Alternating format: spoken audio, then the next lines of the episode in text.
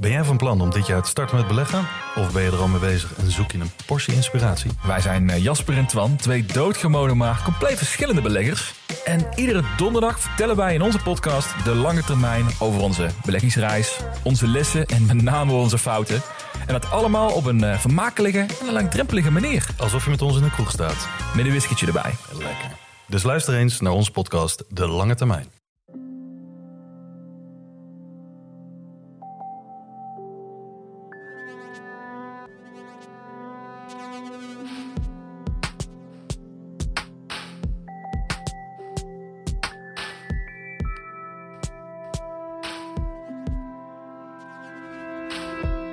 Hey, ik ben Pieter van Relaas.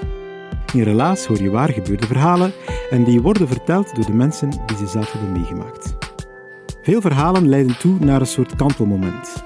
Zo'n moment waarop dat alles kan veranderen. En dan is er vaak het lot, of iets kleins dat beslist welke kant het uitgaat. Je kent dat wel vooruit of achteruit. Ook Steve vertelt zo'n verhaal over hoe een klein duwtje in de ene of de andere richting voor een totaal andere wending kan zorgen.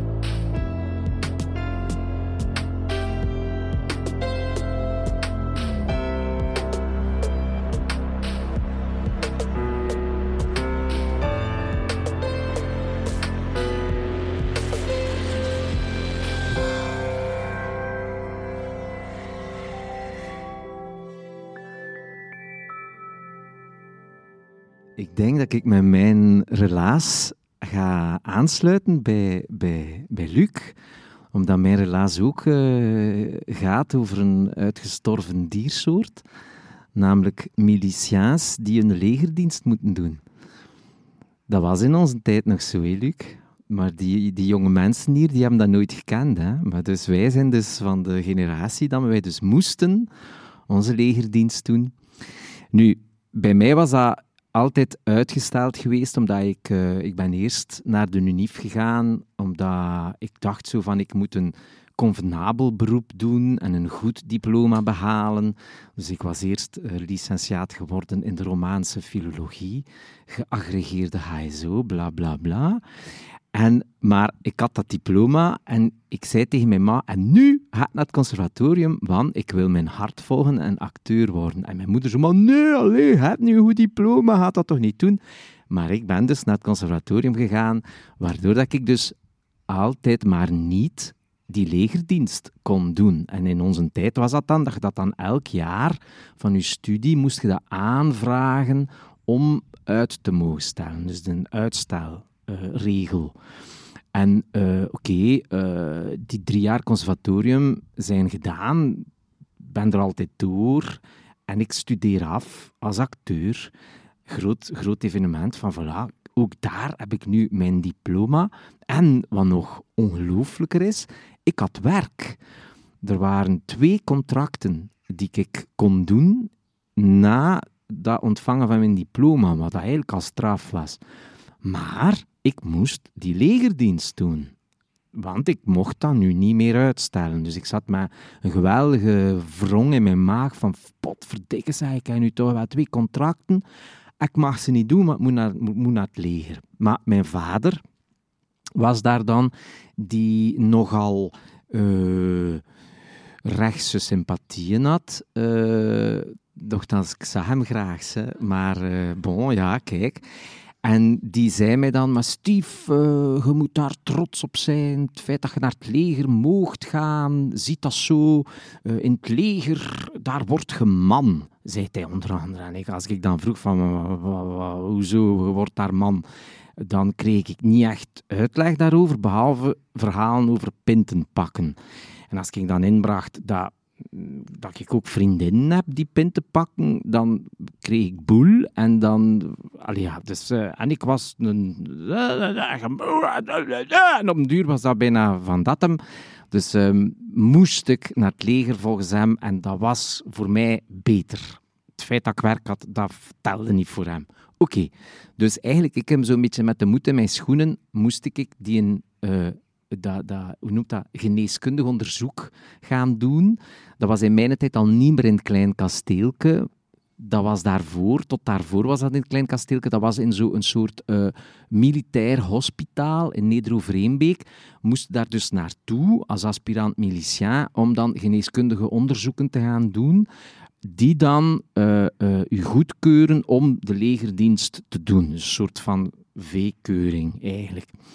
Nu, ik had zo al bedacht van ja, ik leg mij daar nu bij neer. Ik moet nu mm, ik moet miliciaan worden, dat kan niet anders. Uh, ik zal er dan maar het beste van maken. Dat was zo'n beetje mijn filosofie.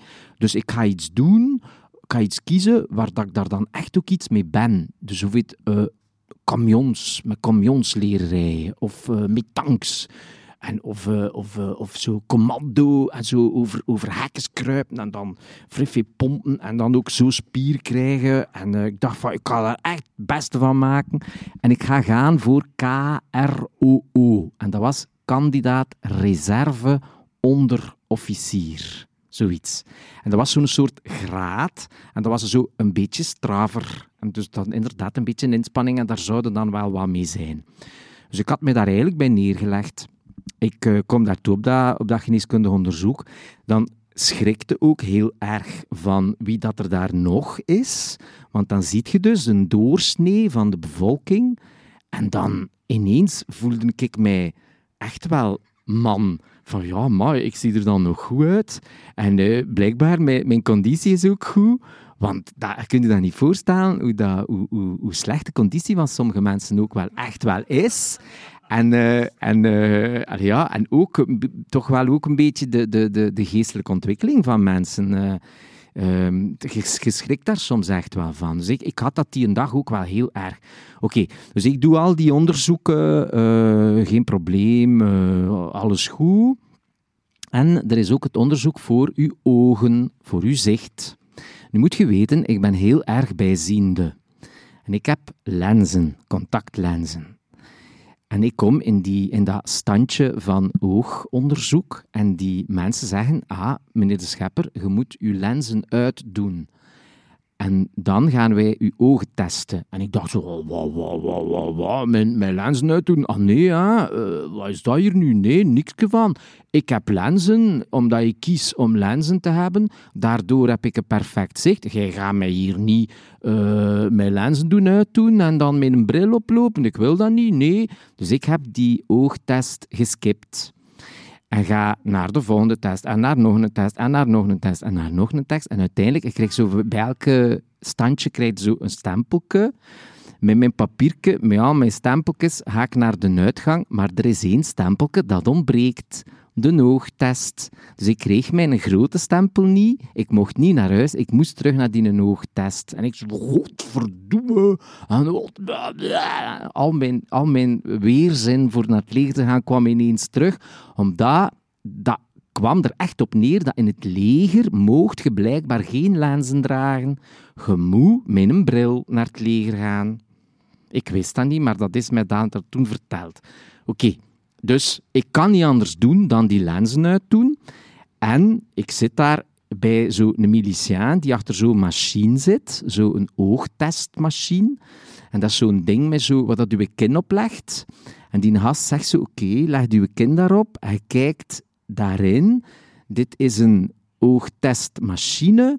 Dat is eigenlijk een computer. En die is onfeilbaar. Wat dat, dat ding, wat dat, dat print, dat is wet. Dat is het. Oké, okay, ja, kijk, lenzen uitgedaan, in dat spel gekeken. En um, die gast zit zo te kijken. Oké, en dan zo in één keer zo... Dus het resultaat wordt uitgeprint. Die haast bekijkt dat. Ik zie hem zo doen, zo van...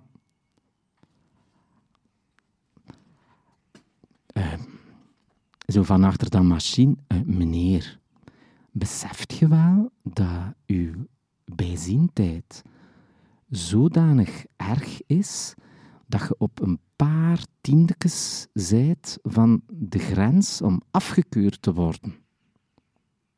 Ik zo, uh, ah ja? Ah ja, zegt hij, het min 7, zeg maar iets, 7,8 en vanaf uh, min 8,2 worden afgekeurd. Ik zo, uh, ah ja, oei, ah, ah, ja. Ah ja, zegt hij, ehm, wilde zo een keer een beetje schuiner in dat machine kijken?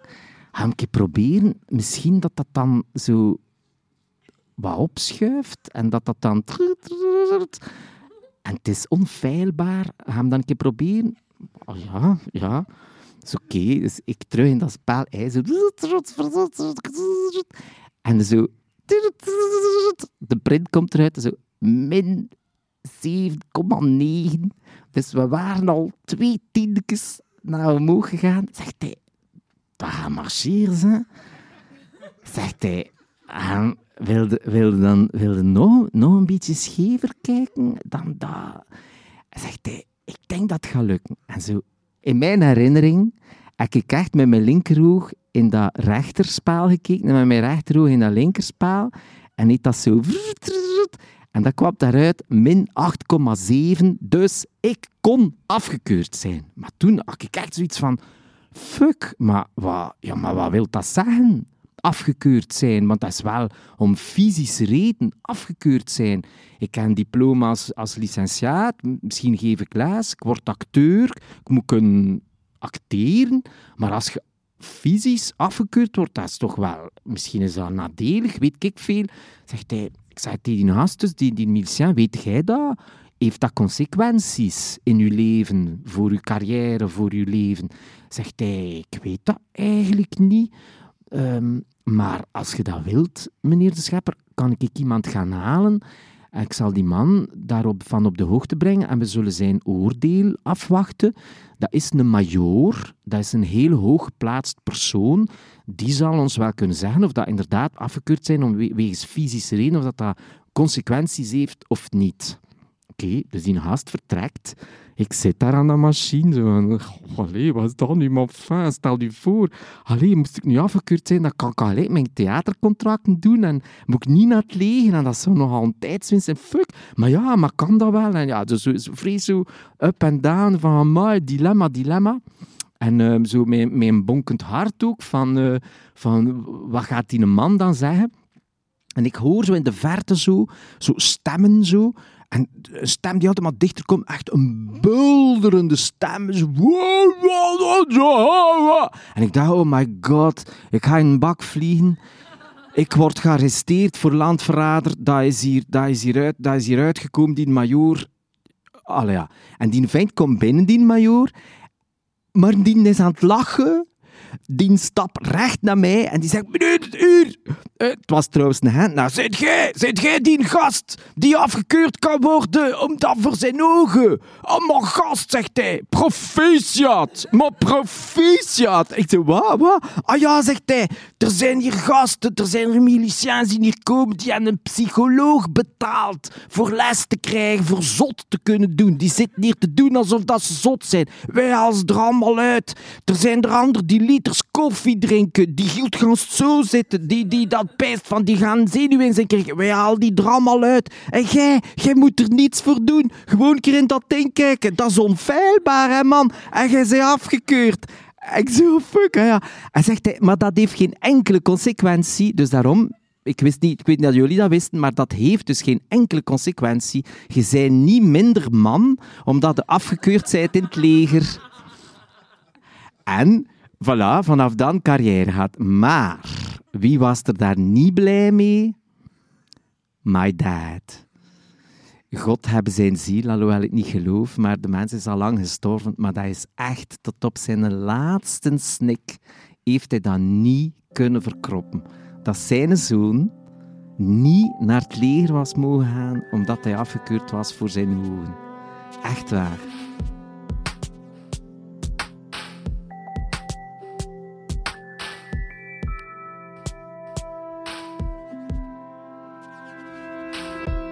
Dat was het relaas van Steve. Hij heeft het verteld in Gent bij een van onze coaches thuis. In tijden die al een beetje achter ons liggen nu, maar waarin dat we zo ver mogelijk van elkaar moesten blijven. Ondertussen genieten we samen van nieuwe relaasavonden. We zijn echt weer op kruissnelheid. Meer nog, we hebben ook Brugge veroverd, dus als je wil, kan je nu naar Relaas komen luisteren in Gent, Brugge en in Antwerpen. En je mag daar altijd zelf je verhaal komen vertellen. Mensen denken altijd dat we duizenden verhalen hebben, maar dat is niet altijd zo evident om ze te vinden. We zijn heel veel met een tip op onze website. Je kan daar een formuliertje invullen en je verhaal in het kort achterlaten. En dan krijg je van ons, als we het leuk vinden, een coach toegewezen. En die coach gaat samen met jou en met jouw verhaal aan de slag. En voordat je het weet, vertel je het ergens bij ons in Gent, Antwerpen of in Brugge op een heel klein intiem podium van Relaas. Relaas is er dankzij de steun van de Vlaamse gemeenschap en de stad Gent. En dankzij een hele groep vrijwilligers in Gent, Brussel en in Antwerpen die samen verhalen zoeken, vinden, coachen, op een podium brengen en ze verwerken tot een podcast. Dat doen we allemaal samen vrijwillig. En ook dankzij jullie, de luisteraars, want zonder jullie zijn wij ook niks. Dank je wel daarvoor. En als je ons een dienst wilt bewijzen of ons pleziertje wilt doen, stuur dan dit verhaal door naar iemand aan wie dat je moest denken toen je het verhaal hoorde. En zo groeien wij in luisteraars.